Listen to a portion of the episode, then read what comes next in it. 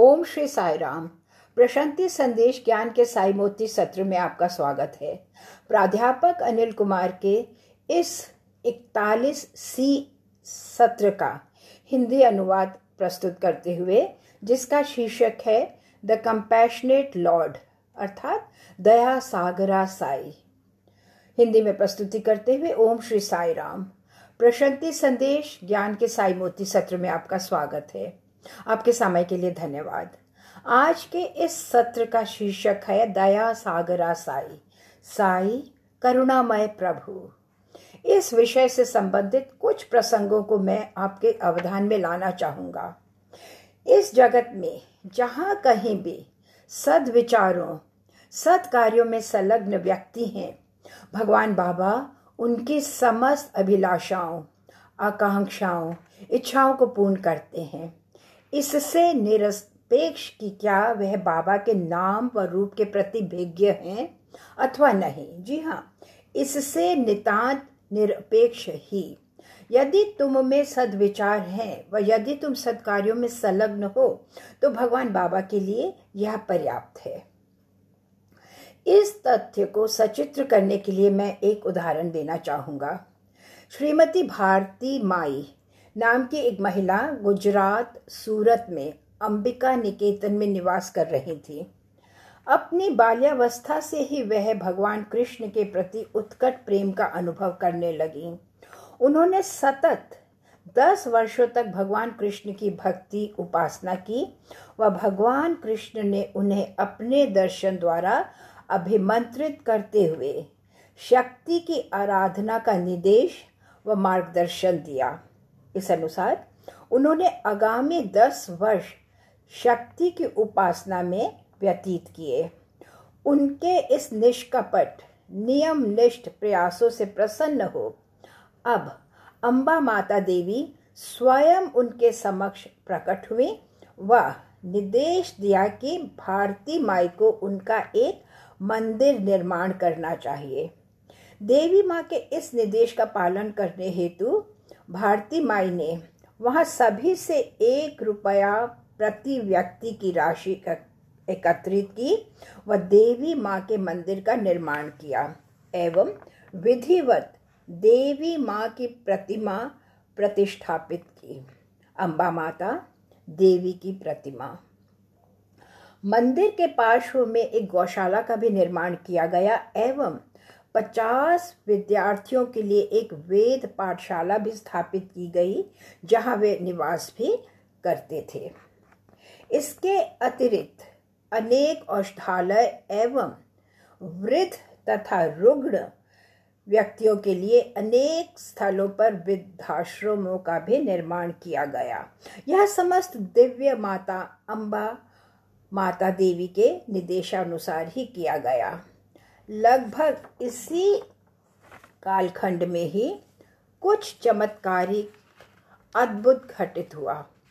एक साई भक्त के जो आवास में, जो कि उनके पड़ोस में ही निवास कर रहा था, दीवार पर विभूति से लिखित संदेश प्रकट हुआ। यह भारती माई की जीवन चरिता लिखी गई थी। आरंभिक रूप से भारती माई इसका विश्वास न कर सकी, लेकिन जब उन्होंने दीवार पर विभूति का सतत प्रवाह देखा तो वह स्वामी के समक्ष श्रद्धापूर्वक नतमस्तक हो गई व अपने आवास के मंदिर की वेदिका पर उनका एक छायाचित्र प्रतिष्ठापित किया।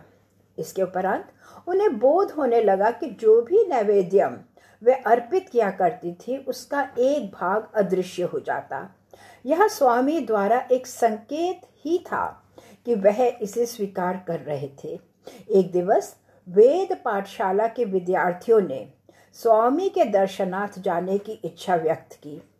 इस अवसर इस अनुसार वह सभी प्रशांति निलयम आए। स्वामी ने उन्हें वेद मंत्रोच्चारण का कहा। भगवान बाबा ने उनके इस प्रयास की प्रशंसा की, उन सभी को आशीर्वाद दिया व वस्त्रों का उपहार भी भेंट किया। स्वामी ने श्रीमती भारती माई को देवी अम्बा माता के रूप में दर्शन दिए, उनकी अधिष्ठाता देवी के रूप में।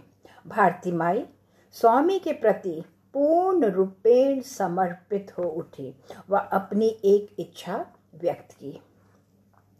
उस समय सूरत में जैन समुदाय द्वारा एक बृहद अस्पताल का निर्माण किया जा रहा था व उनकी इच्छा थी कि इससे संबंधित वह आधुनिक उपकरण का एक नैदानिक केंद्र वहां खोल सके। स्वामी ने भारती माई को आशीर्वाद दिया व उन्हें यूके व यूएसए की यात्रा के प्रति मार्गदर्शित किया। विदेशों में उनकी यात्रा के दौरान वहां जो साई भक्त निवास कर रहे थे, उन्होंने दो सप्ताह के भीतर ही अपेक्षित धन राशि एकत्रित करने में उनकी सहायता की व वह अपनी इस आकांक्षा को पूर्ण कर सकें। श्रीमती भारती माई का विश्वास है कि यह समस्त भगवान श्री सत्य साई बाबा के कारण ही संभव हुआ। साई बाबा की अनुकंपा, वह जो अपने भक्तों की समस्त सद इच्छाओं की पूर्ति करते हैं, वास्तव में ही अद्भुत, अविश्वसनीय, अकल्पनीय चमत्कार। वास्तव में यह संत ज्ञानेश्वर थे जिन्होंने कहा, स्वामी क्या मैं आपको सगुण पुकारूं, गुणों सहित, अथवा निर्गुण, गुणों रहित? क्या मैं आपको साकार पुकारूं, रूप सहित, अथवा निराकार, रूप रहित? हे गोविंद, मैं आपकी चाहे किसी भी रूप में उपासना करूं, आप एक ही हैं। जब रूप रहित दिव्यता एक रूप धारण करती है तो वह मानव के रूप में एक ईश अवतार होती है। यह सगुण रूप इस विश्व में मानव जाति के कल्याण हेतु अवतरित होता है।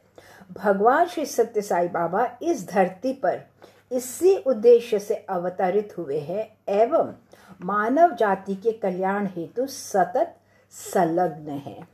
भगवान बाबा का कथन है कि मैं नायक नहीं, वरन मैं एक सेवक हूँ। मेरा जन्म सेवा हेतु ही हुआ है।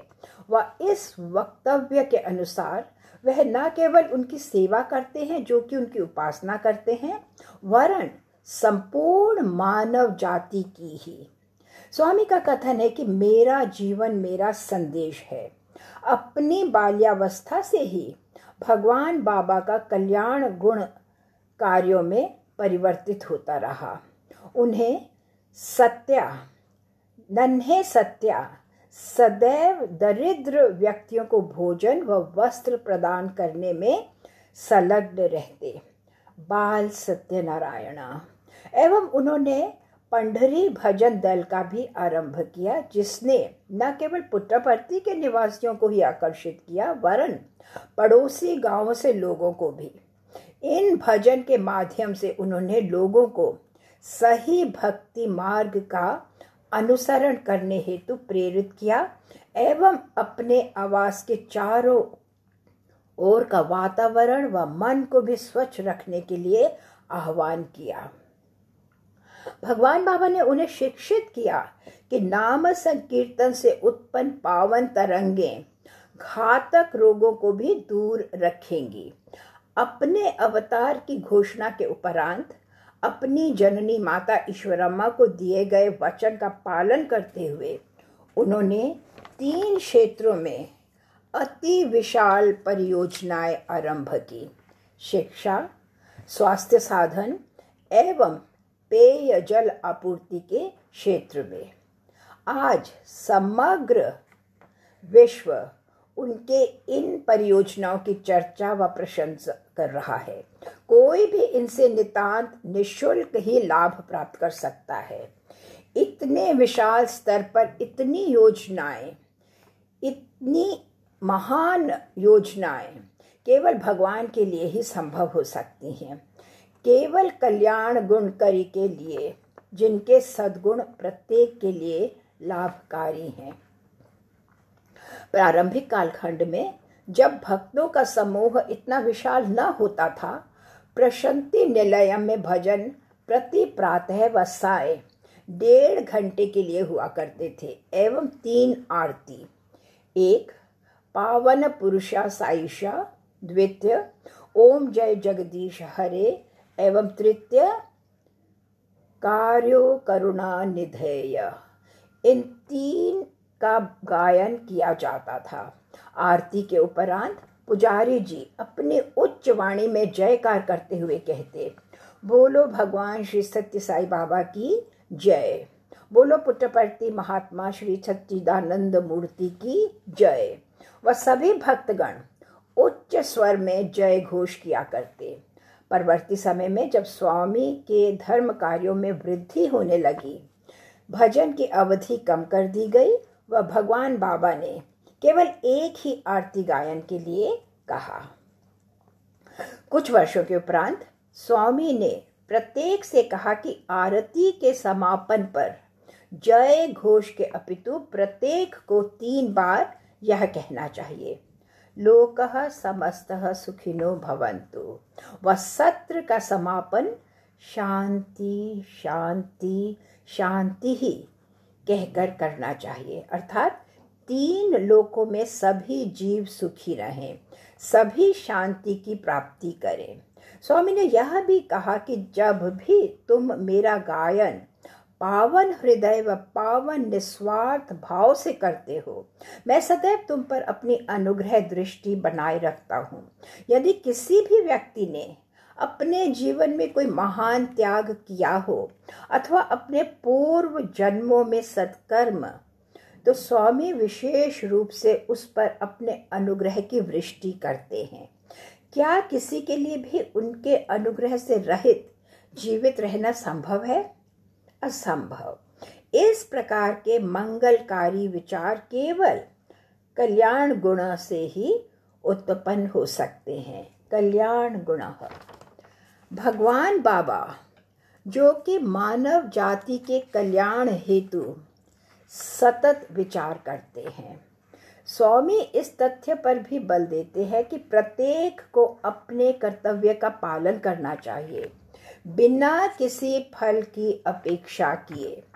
व्यक्ति को सदैव ही अपने सत्कर्मों अथवा कुकर्मों के फल का सामना करना होगा, कर्म जो जन्मों से संचित होते हैं। स्वामी का कथन है, त्याग रूप कर्म त्याग कर्म के बंधन का नाश कर देते हैं, वह व्यक्ति को मुक्त। अब यह कथा वर्ष उन्नीस सौ पैंतीस की है। मैसूर के मांड्या जिले के इतेरी गांव में एक दंपति निवास कर रहे थे जो शिरडी साई नाम के उत्कट भक्त थे। उनका एक पुत्र था। वह जब यह बालक मात्र बारह अथवा तेरह वर्ष की वयस का ही था तो उसके माता पिता का देहांत हो गया। दोनों पति पत्नी चल बसे व बालक अनाथ हो गया। चूंकि अब उसकी देखभाल के लिए कोई न रह गया था, वह गृह का त्याग कर भ्रमणशील साधु वैरागियों के एक दल में सम्मिलित हो गया। वह उनके संग अनेकों तीर्थ स्थानों पर गया। इस प्रकार भ्रमण करते हुए अंततः वर्ष उन्नीस सौ तिरपन में वह पुट्टपर्ती पहुंचा। प्रशांति निलयम के मुख्य द्वार पर तेलुगु अक्षरों में उत्कीर्ण शब्दों को उसने पढ़ा, भगवान श्री सत्य साई बाबा प्रशांति निलयम। वह शब्द भगवान की ओर आकर्षित हो उठा व उसके मन में विचार की उत्पत्ति हुई कि उसे इस भगवान की शक्ति का परीक्षण करना चाहिए। साधुओं के संग इतना अधिक समय व्यतीत करने के पश्चात अब वह तांत्रिक विद्या से परिचित हो चुका था, लेकिन आध्यात्मिक पथ पर प्रगति करने का के अपितु उसने साधुओं की संगति में अनेक व्यसन विकसित कर लिए थे। इस युवा व्यक्ति का नाम वी हलिगप्पा था। वह भगवान श्री सत्य साई बाबा के यह उसके प्रथम दर्शन थे।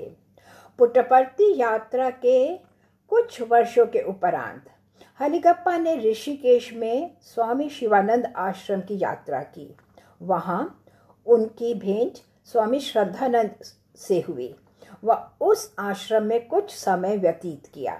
अपने वहाँ के निवास के दौरान उसने भगवान श्री सत्य साई बाबा के विषय में भी सुना व ऋषिकेश में उनकी यात्रा के विषय में। स्वामी श्रद्धानंद ने उससे कहा कि तुम्हारा भविष्य केवल भगवान श्री सत्य साई बाबा के आशीर्वाद से ही सुखी बन सकता है। हलिगप्पा ऋषिकेश में स्वामी श्रद्धानंद द्वारा समाधि लेने तक ही रहा व तदंतर दक्षिण की ओर यात्रा करते हुए पुट्टपर्ती पहुंचा। वहां एक बार पुनः उसने भगवान बाबा के दर्शन किए।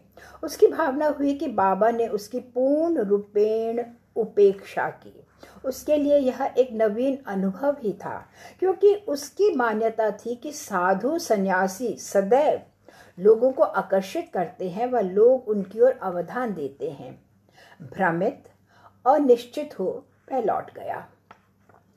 कुछ दिवस पश्चात उसने सुना कि स्वामी बंगलुरु व्हाइट फील्ड में थे व वह वहां गया। इस बार स्वामी ने उसे निराश न किया। दर्शन के साथ साथ स्वामी ने उसे संभाषण द्वारा भी अभिमंत्रित किया। बाबा ने कहा, यूं ही निरुद्देश्य भ्रमण के अपितु जाओ व कोई कार्य ढूंढो। हलिगप्पा ने स्वामी के निर्देश का पालन किया। वह पांडवपुरा में एक चीनी मिल में एक श्रमिक का कार्य पाने में सफल रहा। मैसूर में एक साई भक्त के आवास पर उसने भजन में सम्मिलित होना भी आरंभ कर दिया। अब एक दिवस अनायास ही वे अपनी नौकरी गंवा बैठा। इसके फलस्वरूप उसके मन में पुट्टपर्ती जाने की तीव्र इच्छा उठ खड़ी हुई। वह वहां के लिए प्रस्थान किया। जब वे पेणुकोंडा के रेलवे पारगमन पर पहुंचा, उसने एक मोटर गाड़ी से स्वामी को उसे पुकारते हुए सुना, जो कि उस रेलवे पारगमन पर प्रतीक्षा कर रही थी। हलिगप्पा आनंद से अभिभूत था। जब वे मोटर गाड़ी के निकट पहुंचा तो स्वामी ने कहा, घर लौट जाओ, तुम्हारी नौकरी अब स्थायी हो गई है। ऐसा कहते हुए स्वामी ने उसके हाथों में बीस रुपए की राशि का एक नोट थमा दिया। हलिगप्पा हर्ष से उन्मादित हो गया। उसने इसका प्रति रुपया आनंद मनाने में व्यय कर दिया। वह पांडवपुरा लौट गया। गृह लौटने पर उसे सूचित किया गया कि उसकी नौकरी स्थायी कर दी गई थी व उसे प्रति दिवस दो रुपये का पारिश्रमिक देय होगा। उस कालखंड में यह अल्प राशि न थी, लेकिन हलिगप्पा की आवश्यकताओं व व्यसनों के लिए यह पर्याप्त न था। उससे प्राय पुट्टपर्ती यात्रा की तीव्र उत्कंठा होने लगती, अतः वह सदैव ही पैसों का अभाव अनुभव करता। पुट्टपर्ती में भक्तों की बढ़ती हुई संख्या के कारण अब वे वहां चोरी करने लगा। एक बार जब वे पुट्टपर्ती स्वामी के दर्शनार्थ गया तो वह वहां समय से अधिक ठहर गया। उसके पैसे समाप्त हो चले थे, लेकिन उसके पास इसका एक उपाय था। उसने एक भक्त का बक्सा चोरी किया, वह पहाड़ी की ओर एक पीपल के वृक्ष तले छिपा दिया। उस भक्त ने अपने बक्से के चोरी हो जाने के कारण हो हल्ला मचा दिया। यह कहते हुए स्वामी ने उसे आश्वासन दिया कि तुम्हारा बक्सा तुम्हें लौटा दिया जाएगा। हलिगप्पा भक्तों के मध्य खड़ा था, जो उस समय स्वामी के दर्शनार्थ प्रतीक्षा कर रहे थे। श्री कस्तूरी उसके पास आए व कहा, भीतर जाओ, स्वामी तुम्हारी प्रतीक्षा कर रहे हैं। जब हलिगप्पा मंदिर गया, भीतर गया तो स्वामी ने कठोर शब्दों में उसे फटकार लगाई व तत्क्षण चोरी किए हुए बक्से को उस भक्त को लौटाने का आदेश दिया। जब स्वामी ने उसके लिए विभूति का भौतिकीकरण किया तो हलिगप्पा का विचार था कि स्वामी उसे कुछ राशि भी देंगे, लेकिन इस बार स्वामी ने ऐसा न किया। जब वे बाहर आया तो श्री कस्तूरी ने उसे रेलगाड़ी द्वारा लौटने के लिए अपेक्षित राशि दी। हलिगप्पा घर लौट गया, परंतु उसके कष्ट बढ़ गए। उसने विवाह कर लिया व अब उसके व्यय भी बढ़ गए थे। अब वह पूर्व समान जब भी उसकी इच्छा हो पुट्टपर्ती न जा सकता था। उसके पास कोई विकल्प न था। अतिरिक्त घर पर ही स्वामी के छाया चित्र के समक्ष प्रार्थना करने के व मन ही मन वह व्यथित हो उठता। अंतोद्गत्वा दीर्घ समय के उपरांत वह गुरु पूर्णिमा के अवसर पर वर्ष उन्नीस सौ तिरसठ में पुट्टपर्ती पहुंचा। वहां पहुंचने पर उसे विदित हुआ कि स्वामी पक्षाघात से पीड़ित थे। श्री कस्तूरी ने उसे सूचित किया कि स्वामी ने किसी अन्य के कष्ट को अपनी देह पर धारण किया है। जब हलगप्पा ने स्वामी को देखा तो वह अपने मन में विचार करने लगा कि क्या यह भगवान है, इस प्रकार की अवस्था में हो सकते हैं? क्या भगवान इस प्रकार की अवस्था में हो सकते हैं? उसी क्षण ही स्वामी ने पीने के लिए कुछ जल मांगा। उन्होंने एक घूंट जल ग्रहण किया व अपने दाएं हाथ से अपने देह के प्रभावित भाग पर जल की कुछ बूंदें छिड़की।